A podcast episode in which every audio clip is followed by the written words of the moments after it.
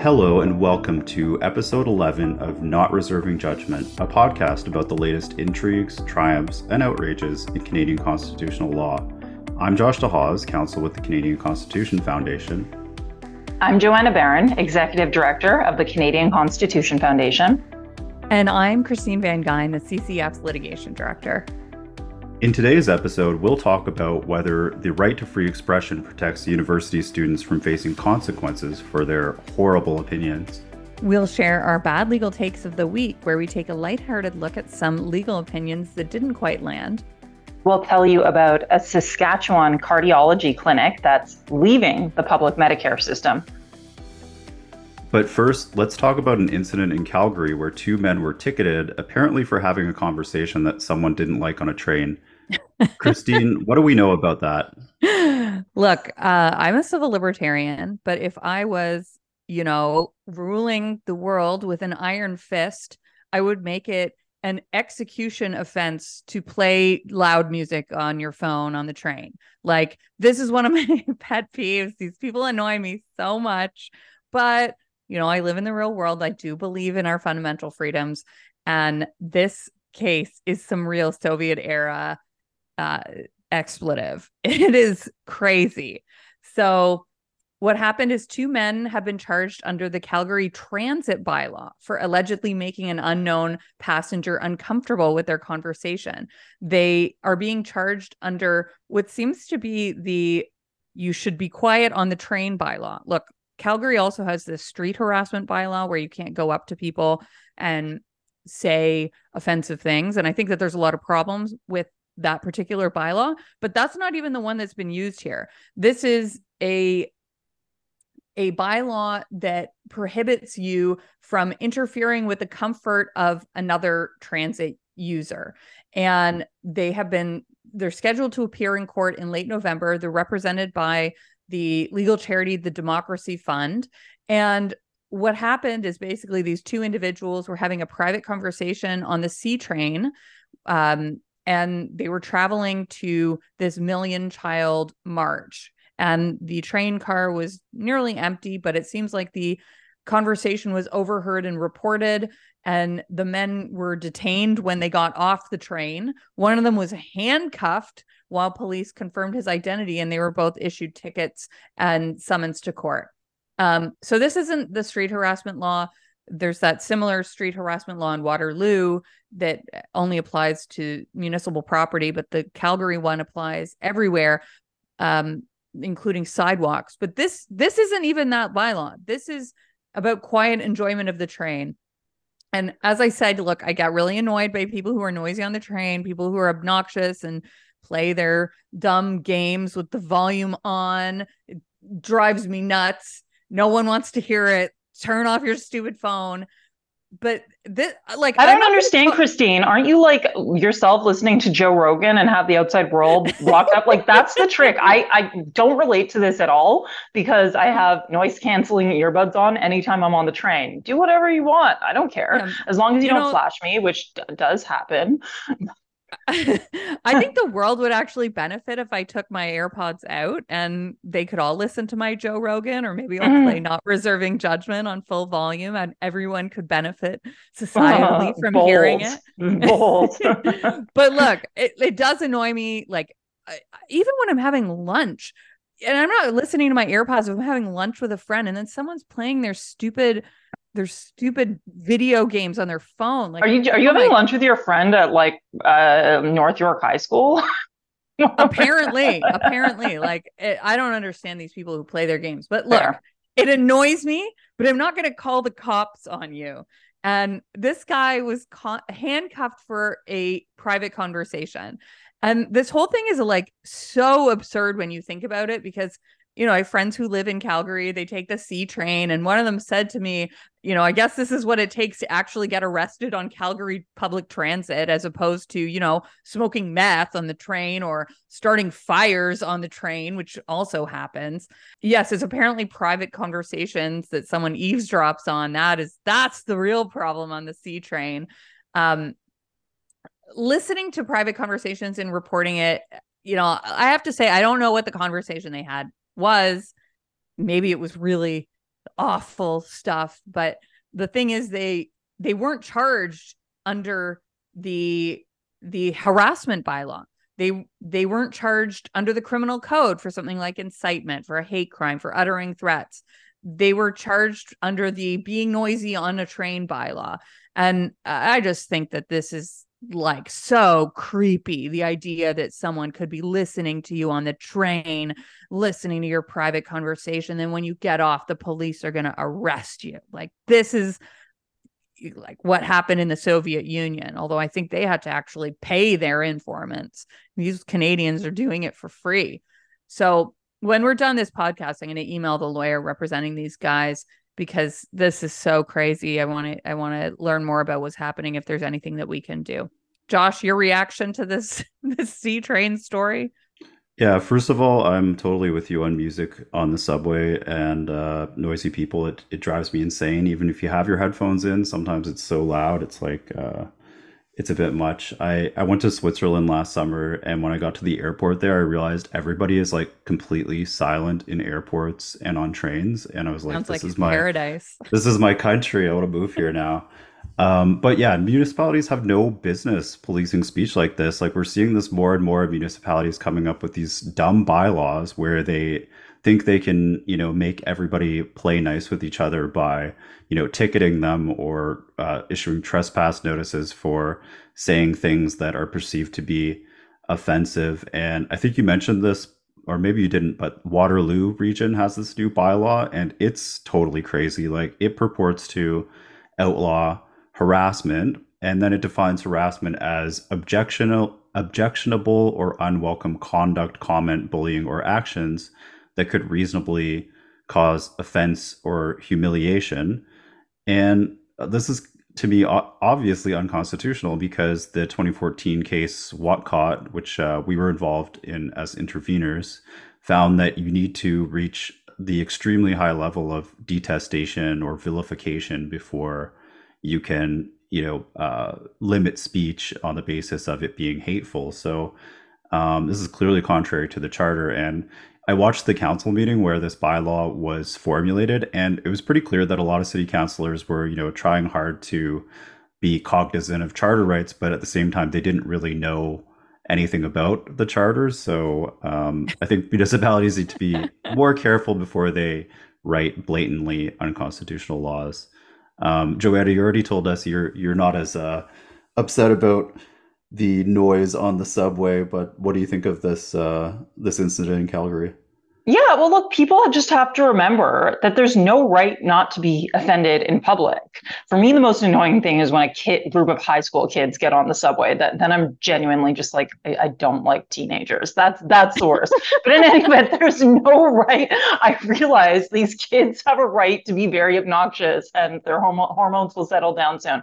But I think that it's this combination of these vague bylaws, which have lowered the threshold um, from actual hate speech into these far more subjective, hazy standards, as well as people's heightened sensitivities, where you get into a situation which is like kind of like the Stasi, right? Like you have a conversation that triggers someone or that offends someone, and you combine that, these heightened sensitivities, with these lax legal standards, and you get this insane stuff. Um, and so, yes, just to be clear, you do not have a right not to be offended, particularly not in public spaces. And I think your friend's comment about fentanyl is hilarious because, yes, I was in downtown Calgary this year and it is a rough place. Like many Canadian downtowns, just to be clear, I'm not calling out Calgary.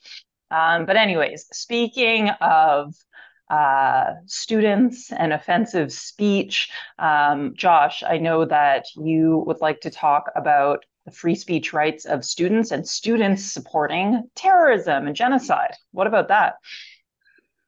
Well, as as listeners probably know, there have been a very large number of student groups across North America, you know, openly taking the side of Hamas after its attack on Israeli civilians. I do want to focus on just a couple incidents here in Toronto, though. So first, I'll talk about um, this egregious statement from a few student groups here at uh, York University, which is home to Osgoode Hall Law School, where Christine and I both went. For those who haven't been following, these student groups issued a joint statement referring to Israel as so called Israel. And they endorsed the, the terror attacks that, you know, murdered babies and took 212 people hostage as a quote resistance.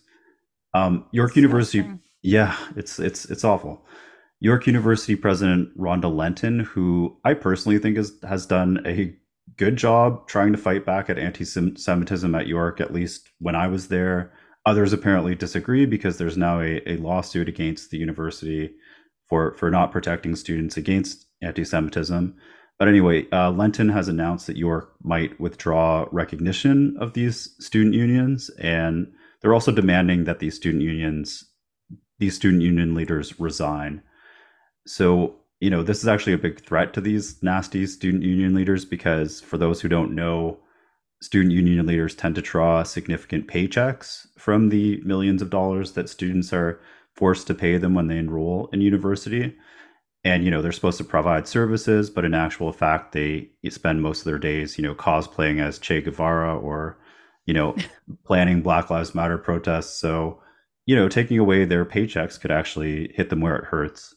I also want to talk about this even more egregious open letter from students at Toronto Metropolitan University Law School. And I know what you're thinking, what what the hell is TMU Law School?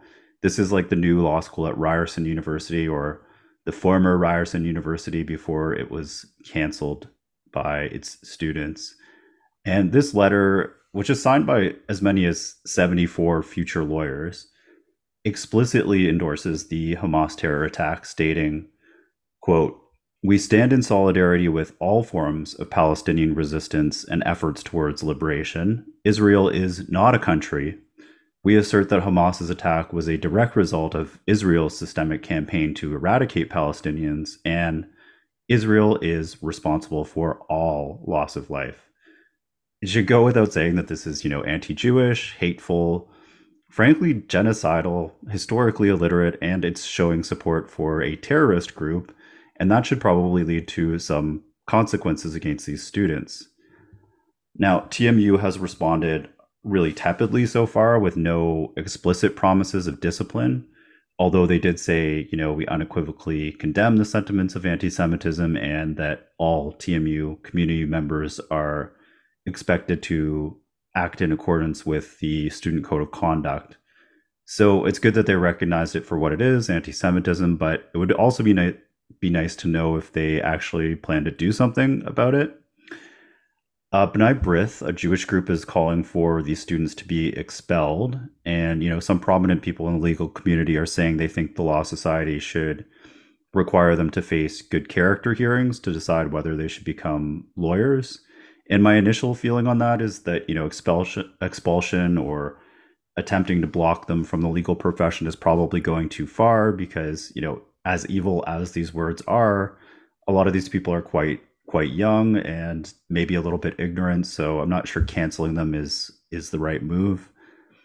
That said, whatever my opinion, there are a bunch of like interesting legal and policy questions here about what uh, people, you know, budding lawyers and students can can't say on campus. And I don't purport to have all the answers, but I'll say a few things. So First of all, it's uh, it's not quite settled law, but it appears that public universities, because they're mostly autonomous and not like directly implementing a government program, aren't required to uphold students' rights to free expression.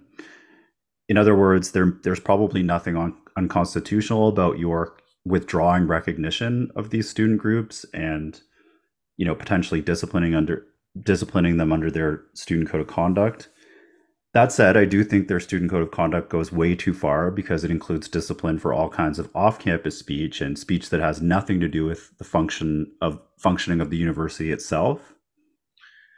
And second, I wanted to say, you know, these calls that the Law Society investigate the TMU students do implicate their freedom of expression, and that's because regulators like the LSO are bound by the charter. They're regulating on behalf of government, and so they shouldn't be getting involved in policing, you know, lawful but awful off-duty speech. So in my view, self-regulators are meant to protect the public from things like shoddy legal work, fraud, sexual assault, not to police professionals about what they can and can't say. And we've recently seen how these codes of conduct get weaponized. Like we saw the Ontario College of Psychologists is going after Dr. Jordan Peterson.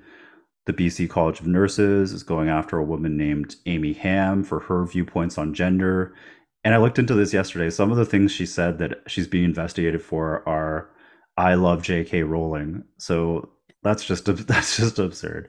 Um, and I think the government can respond to this too without implicating freedom of speech. You know, it would be a big problem if the government was saying universities, you can't say this, you can't say that. But governments fund a huge portion of universities. Uh, in Ontario, it's about a third, I think. In federally, the federal government provides a huge amount of um, you know, university research funding, a lot of which is just used by sort of dilettantes wasting their lives and taxpayers' dollars on useless PhDs. So I think it would be reasonable, perhaps, to you know, for governments to decide they don't want to fund certain university programs, and um, people might not know this or recall this, but the Ford government here in Ontario actually refused to provide TMU Law School with any funding originally, and I think to this day they only provide funding in the form of allowing people to take out uh, student loans. And uh, now we can sort of see why the government might have thought their money was, you know, better spent um, elsewhere. So, you know, long story short, I don't think universities or self regulators should be policing off campus speech, but I see no issue with York's plan to stop recognizing these student union parasites.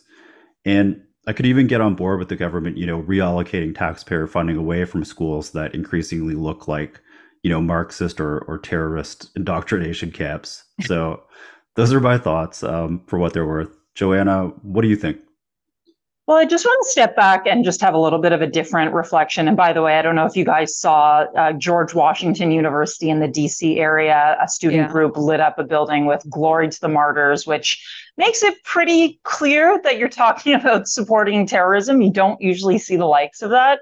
And so, look, I agree with your analysis, but I, I just have noticed something in the recent weeks um, that I think is worth calling out. So, there's been a real shift in how people talk about when the Israeli so called occupation and apartheid begun.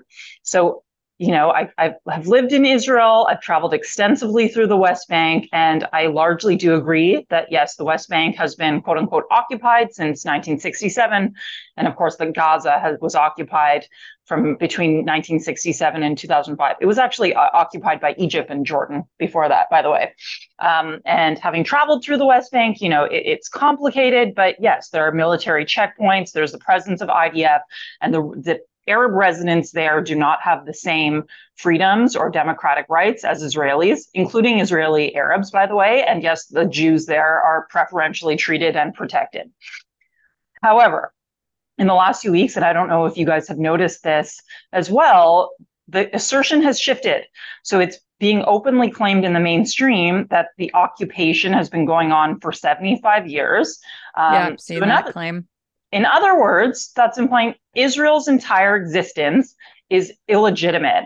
And of course, there have always been people who believed this, um, but most were always careful, at least in public comments, to not go this far to deny Israel's right to exist. Most people acknowledge that, you know, after the Holocaust, um, it was rightful for Jews to look around and say, "Hey, throughout the, the since the dawn of time, every society we've lived in has tried to turn around and kill us. So maybe we should have a national homeland." Um, and as far as I understand, that was commonly publicly accepted. So now, why am I bringing this up now? And we're going to touch on this later. This is clearly some type of Overton window has shifted. Um, in the wake of a brutal attack on Israel, the most brutal in its history. And I can only explain this by the fact that anti Semitism is emerging more brazenly into the open. It's become more mainstream. Um, and so, no, I don't think the solution to this is to um, expel students or prevent them from being lawyers. Um, there is a huge problem here that um, that we should attend to. There's so much history that people aren't aware of that I'm not going to get into. The fact that the Palestinians were offered many, you know, many strong offers, including one offer in 2000 in 2000 um, at the Camp David nego- negotiations that a Saudi prince told Yasser Arafat, if you're dumb enough to walk away from this deal, which included billions of dollars, full, you know, uh, control of the West Bank and Gaza, I will never speak to you again. He walked away and started the second intifada. So there's just a lot of history that I really think people are unaware of. Um, and so I think, you know, people need to, we need to educate that and we need to counter these, you know, false assertions. People don't remember um, why the state of Israel was created in the first place. Um, so, Christine, I don't know if you have any thoughts um, yeah. about that. Yeah, just what I'd add is I, I share the reticence among all of you to, you know, name and shame these individual students. Um, I'm very wary of of the whole notion of cancel culture. I I I, actually don't think that the the position of conservatives in their criticism of cancel culture has ever been that there are no employment consequences for being openly racist, right? Conservatives have never taken that position. Um, I think the position is more about kind of less, uh, less kind of provocative speech, you know, saying Eh, that there are two sexes, saying that gender is not a social construct or that sex is real, biology is real, things like that. And I think I think that the hypocrisy here actually lays with with the left, who I think these students who signed this these letters would would not eh, think twice about canceling a student for saying those things, for saying there are two sexes. I would like a eh, my eh, a, a women only bathroom, something like that. But here, there is all they're anti-Semitic. Hamas apologizing, terrorism celebrating statements. They're like, oh, you're a hypocrite if you say there should be any employment consequences for me saying these horrible, horrible things. No employment consequences. And I think the the issue here is, you know, people saying uh, you know, law firms will never hire these people. I mean, they might, they might not. That might be a consequence. Uh, uh, on the same hand, though, I, I am very wary of like individually naming them because I think we all, when we were students, said all kinds of provocative and strange things. And if I were to go back in a time machine and look at myself when I was 20, uh, I would probably be deeply embarrassed. So I don't, I, I want to give space for students to learn and grow and and and understand the kind of historical context and cultural context that Joanna has just explained. But the way I'm inclined to see this is a really strong indictment of the state of higher education as a whole, which has allowed these noxious and disgusting ideas to fester and grow. And this is this has permeated universities for years. This kind of pro um, this this concept that violent insurrection against a, a, government like Israel's is totally warranted. And the, the, the I mean it's got it's gone to an extreme now but this has been festering for a very long time. And I think what we need is education at universities to teach students the entire political historical and social context around the state of Israel. So that's that's my take Great. Well, let's switch tacks and talk about one of our other favorite things to talk about, um, which we haven't really, which is kind of shocking our failing healthcare system and some possible signs of life. Um, so, in Saskatchewan, it was reported this week in the Globe and Mail that a cardiology clinic in Moose Jaw is the first since 1962 to go private. Um, and the owner, and I think leads physician at the clinic, explained that Saskatchewan reimburses cardiologists for screenings and other procedures at about half the rate of uh, Manitoba or Alberta. And so the clinic owner looked at this business model and he either could close his clinic, um, take patients in volume, um, so just stack as many patients as possible and, you know, provide a much poorer quality of care um, or go private. Um, so, what they decided to do is go fully private, charge their patients directly for their consultations. The consultation rate is $350.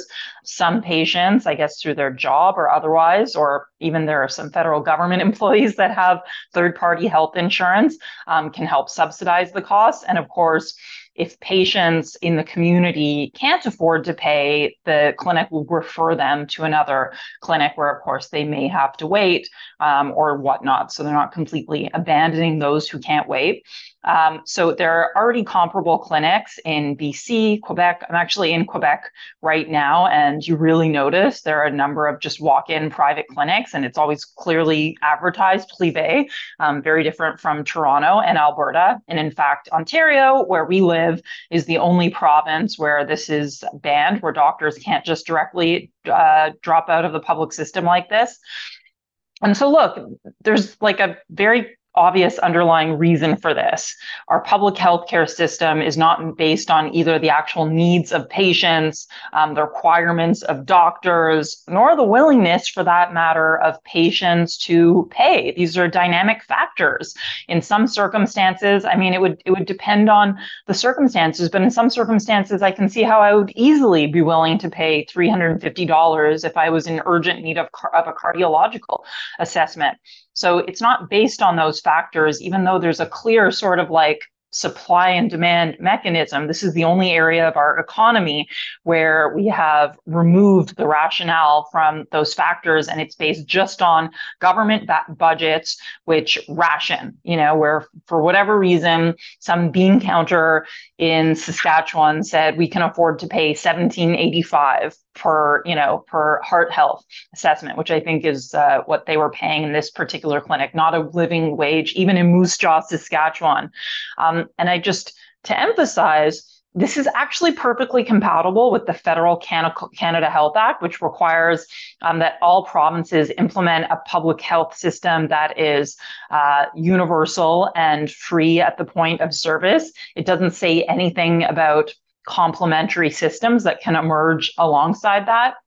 The trouble, however, is that every province has some form of legislation that is designed to prevent the emergence of any type of private market for healthcare delivery. So, uh, as is most familiar familiar to us in BC, the Medicare Protection Act, but every province has some version of this. In BC's, um, you have to either totally choose to operate out of the private system. Um, you can't do any type of dual practice, uh, which you know is unworkable and uneconomic for most doctors. And of course, the CCF challenged this in our longest standing litigation. One of the biggest charter challenges in Canadian history, um, which was denied leave this year uh, by the Supreme Court of Canada. So there are many questions left unanswered, but I do think if you look at the demographics of Canada, we have an old population. Boomers are our biggest part of our demographic. They're hitting their peak healthcare consumption. Uh, years now.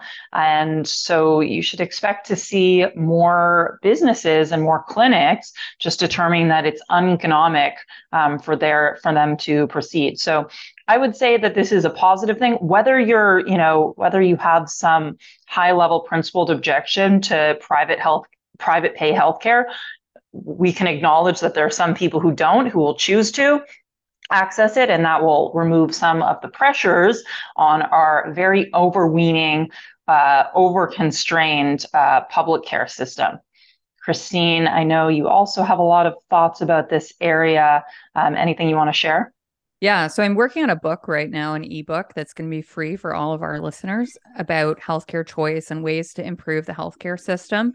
Um, some of those include aging in your own home, supports for home uh, aging in your own home, uh, ideas about how to open up the system against uh, this this government monopoly ideas about preventative health care so all kinds of cool ideas. And this book is supposed to come out at the end of the year but I, interestingly i saw this proposal from nova scotia nova scotia is offering 50 prizes worth a thousand dollars each for the best ideas in healthcare and these ideas need to be submitted by November 22nd. And they should be easy to implement with little to no funding. So I really do wonder if I can just send in, open up the healthcare system to allow for patient choice, allow for private options for people who choose it. It does not require funding. In fact, it could save the healthcare system huge amounts of money. But for some reason, I have a suspicion that I won't be given one of those thousand dollar prizes if I submit this idea. Josh, what do you think? I think that's a great idea. I, I really wish people would sort of rise up against the the the dumb laws that we have that prevent doctors from opting out of the public system that's really just overwhelmed and and not paying them very much money. Um, just this week, I noticed there was a doctor on Twitter saying, you know, maybe he's open to private care, but private care isn't the answer because doctors like him are already burnt out. And if people went to, you know, to a doctor and paid them privately, that would just pile more work onto him in the public system. But the thing that people always forget about this is that our governments very tightly control the number of seats in medical schools and the number of residencies that train doctors. Like we have an extremely low number of doctors per capita in Ontario, at least, and probably the rest of Canada compared to other countries. And that's because governments purposefully limit it. And there are so many Canadians that want to be doctors. They go and train in Ireland or the Caribbean or the United States, and they come back here and they can't get residencies. Um, if people were allowed to charge privately, then those people and there were residencies for them, then we would have more doctors and there would be more healthcare to go around for everyone. And my strong suspicion is that the waiting lists in the public system would go down and that's based on the fact that there are shorter lists in you know all of these European countries that have um, mostly public but some private uh, payment for for medical care. So uh, that's all I have to say about that. Why don't we take a break and when we come back, Christine, you can give us your freedom update. Hi, I'm Russell from the CCF. In case you haven't already, make sure to subscribe to our email newsletter, The Freedom Update, to get updates from me every week about our ongoing work and the legal stories in Canada that keep us interested. It's one of the best ways to stay up to date. Subscribe at the ccf.ca slash freedom update. So, my freedom update this week is about a a case I've talked about on the podcast before. We have a decision in this case now. It's a bit insider baseball, as I've said on a previous episode. It's about the rules for when costs can be awarded against public interest litigants. We are usually a public interest litigant, so we're very interested in this issue. Now, the case was between Seneca and a group of students who were challenging the university vaccine mandate. And it was, as I understand it, a case where lawyers for another legal charity called the Justice Center for Constitutional Freedoms represented the students. And the JCCF viewed this as public interest litigation. The students lost, but costs were not ordered against the losing students. They were awarded against the JCCF. And this is strange. It's not normal to award costs against the lawyers for a party. And if it was being awarded against the JCCF as a public interest litigant, then there's specific rules about that, and those rules weren't applied in this case. And the, the this cost order was a big deal. It was one hundred and fifty six thousand dollars, so really an existential threat to the whole notion of public interest charitable litigation, like what we do. So we were concerned, obviously, because of some of the things that the lower court pointed to in deciding to order costs against the JCCF were things like they fundraised for the case and they promoted the case on their website, which basically every legal charity does, including us. So we were concerned. We formed a historic partnership with the Canadian Civil Liberties Association and a group called Democracy Watch. And we intervened to make arguments about the problems in that cost award. Basically, we were concerned that if that cost decision was upheld, these organizations, us, CCLA, Democracy Watch, and any legal charity, we wouldn't be able to raise funds to help with our public interest litigation that regular Canadians generally can't afford to fund themselves. And we got the decision. It was a huge victory. We've been on a bit of a winning streak lately, which has been wonderful. It was a unanimous decision by Justice, written by Justice Nordheimer of the Ontario Court of Appeal. And they explained that the cost award was fundamentally flawed because the judge below failed to make any finding on whether the litigation constituted public interest litigation. And the decision confirms that where litigation's in the public interest, there are certain principles that need to be applied when considering requests for costs order against the unsuccessful party. And I think that our argument that we made it really helped the court in reaching this conclusion that the the lower court had failed to apply the test for public interest litigation.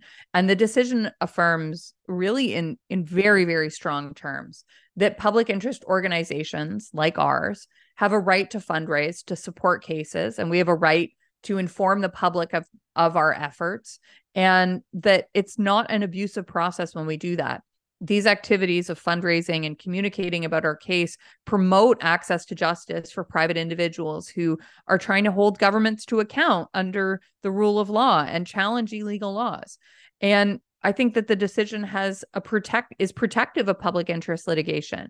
It clarifies that the public interest litigants like like us may promote and fundraise to support our cases and I'm really thrilled that we brought a a case challenging or or not challenging intervening in the appeal of this cost award.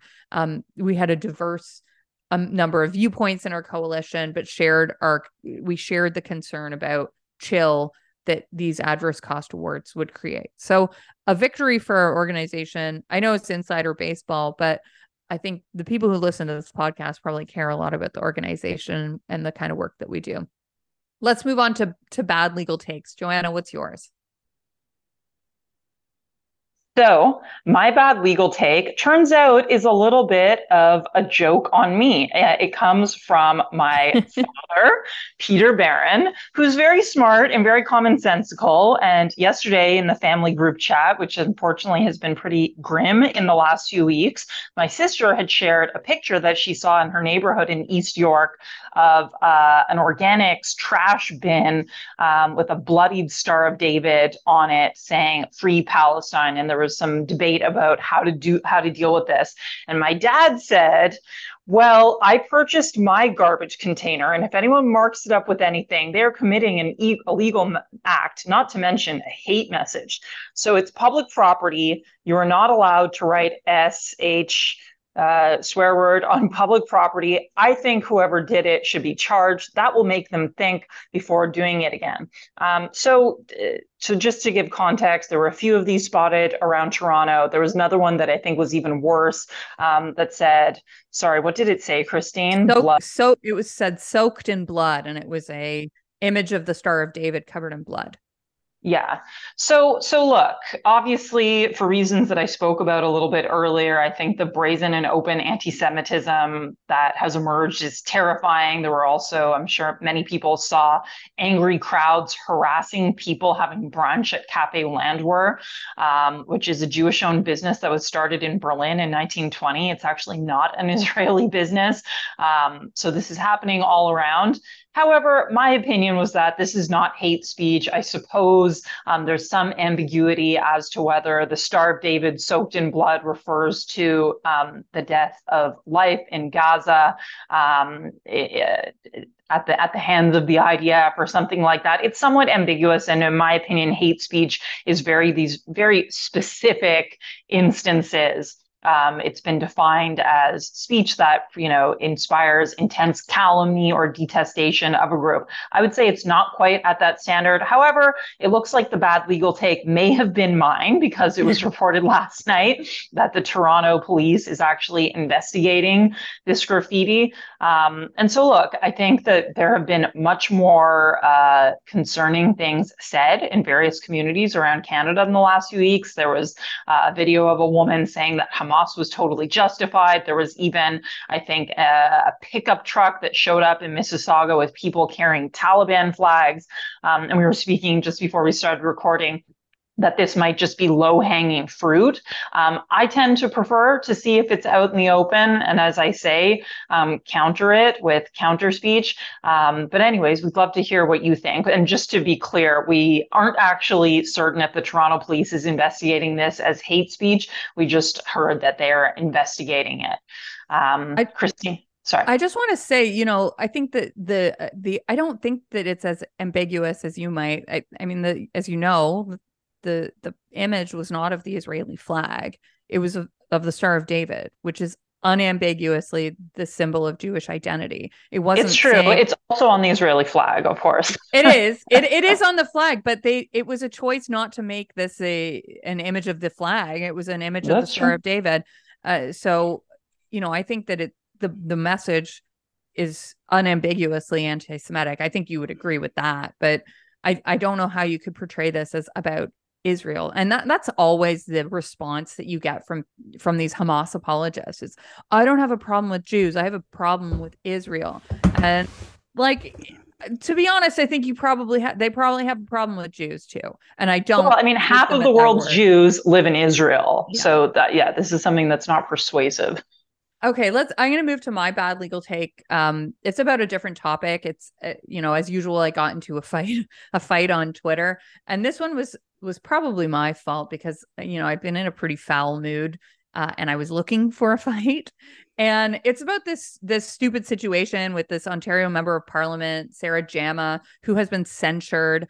Uh, Joanna has an op-ed coming out about it, and we've talked about this issue on the podcast, but the the long and the short of it is that um, Jam the NDP is entitled to kick Jama out of caucus. The legislature is entitled to censure her. It's illegal, but it's probably a bad idea from a freedom of expression point of view um, because it creates this, you know, this sympathetic figure. But you know, it sort of annoys me that people are losing their minds about Jama getting this censure when these people just on a regular basis just don't give a shit about freedom of expression on any other day. They only give a shit about it when it's Sarah Jama spouting off these like offensive uh, uh, Hamas apologizing views and and terrorism justifying views. And one of the ways you know that this is hypocritical is that MPP Randy Hillier was censured by the exact same legislature. I think like a year ago or maybe two years ago, and he had made some dumb comments as well. Uh, he had called some other politician, a federal politician, a terrorist, obviously idiotic. Uh, and he was censured by the Ontario legislature. He was told to apologize. There was unanimous um, vote to order him to apologize. And there was barely any public reaction, and certainly no reaction from the people who are now screaming about Jama and her right to freedom of expression, which, of course, I agree that she does have, but legally she can be censured, even if it's not a good idea. So there's this criminal lawyer on on Twitter who had tweeted about it. Uh, his name is Michael Spratt. And look, I actually don't have a problem with Michael Spratt. I've interviewed him on my television program. Um, but I was pretty annoyed by this by this tweet. So he retweeted. Someone said, "What is cancel culture exactly?" And he said, "Preventing an elected official from speaking in the legislature seems pretty cancel culture-ish to me." And I replied, because I'm a jerk. Uh, now do Randy Hillier, because you know if you care so much about Jama, you should care so much about Hillier too, I guess. And he said, Yeah, we can talk about that. But here's the thing, Christine it is the right, the political right, who constantly and hypocritically whine about cancel culture. So I don't trust we could have an intellectually honest conversation about it. I just don't know what on earth he is talking about. I genuinely don't know why he doesn't think we could have an intellectually honest conversation.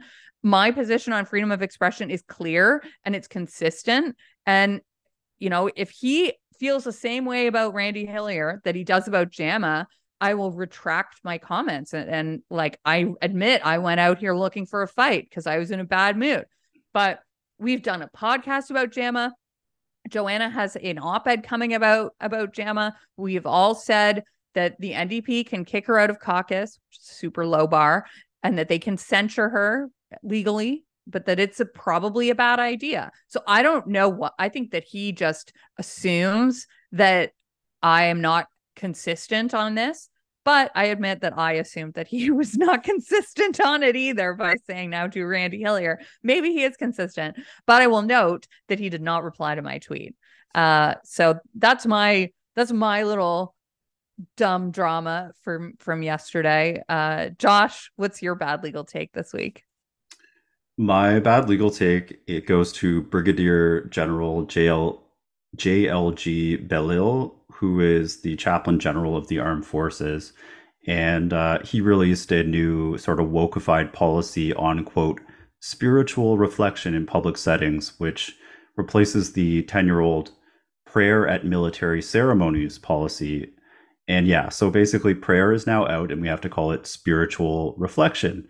And I don't want to sound like I'm attacking a member of the military because with the current climate in government which is pretty hostile to tradition, and combined with the fact that a lot of veterans see religion as an important part of military tradition, puts uh, Belisle in a no-win situation. You know, when it comes to coming up with a policy to regulate prayers at things like Remembrance Day, but I do think this policy is based on a really bad legal take from government lawyers. And the policy basically starts by explaining that this new policy is needed because of the Supreme Court decision in the case uh, Mouvement Laïque Québécois contre Saguenay, which is, which uh, requires a strict standard for religious neutrality according to the military. And that's true, but the policy misses the point, which is that religious neutrality is not about pushing religious beliefs out of public spaces. It's about preventing the, the state from favoring one religion or set of beliefs over another. The directive says that chaplains' spiritual reflections, remember, we can't call them prayers anymore, must be, quote, inclusive in nature and re- respectful of the spiritual diversity of Canada and must ensure that attendees are reasonably able to identify with the words being uttered and that all feel included and able to participate in the reflection with a clear conscience. And this is obviously an impossible task. Like, what prayer or uh, what spiritual reflection would all people be reasonably able to identify with, right? Like, some people are monotheists, some people are atheists, some people are devil worshippers. So, you know, this this directive also says chaplains should employ, quote, language that is mindful of gender based analysis plus principles. And for those who don't speak Ottawa, GBA plus is essentially the state's new woke religion of its own that includes principles like, you know, differential outcomes between groups automatically uh, show discrimination. And I'm not sure how that could be considered, you know, neutral or would make all feel included and able to participate in the reflection with a clear conscience. But anyway, all of this is based on a misreading of Saguenay. You know, in that case, the city council had a bylaw that allowed them to recite a Catholic prayer and make the sign of the cross at council meetings. And the SCC said, like, no, you can't do that because it favors one religion. But Saguenay didn't say religious people can't pray in public unless their prayers have been, you know, sanitized in accordance with um, what this military directive is is stating. So what it actually said is, quote, Sponsorship of one religious tradition by the state is a breach. It also said if the state favors one religion at the expense of others, it imports a disparate impact. Freedom of conscience and religion guarantees that no person can be compelled to adhere directly or indirectly to a particular religion. And finally, a neutral public sp- space does not mean the homogenization of private players in that space in other words, Saguenay doesn't prevent, you know, prayers at public events. It might mean that chaplains can't themselves lead prayer, but the state could certainly still remain neutral by allowing like private citizens to give prayers as long as they don't favor one religion over the other. So, you know, at Remembrance Day, I think they could just keep doing what they already do, which is invite faith leaders from different faiths, um, perhaps chosen by the Legion, to give prayers, whether it's, you know, an imam, a rabbi, a minister, an indigenous elder or maybe all all four as long as they're not endorsing you know one religion over another. So that's my bad legal take and i think that's the end of the show. So as usual we hope you'll rate us review us and subscribe. And i really really want people to go and rate us and review us. We got a few new reviews and that's awesome. It really helps us. And if you go and review us i promise i'll tell you about the time i was a, a subject of a complaint under york's student code of conduct. It happens a lot. Um, and just a reminder you can support our work by subscribing to the CCF's YouTube channel, by following us on X, or by visiting our website, theccf.ca, where you can sign up for our new and improved Freedom Update newsletter. The Canadian Constitution Foundation is a nonpartisan legal charity funded by your donations, so please donate on our website if you can. Thanks for listening.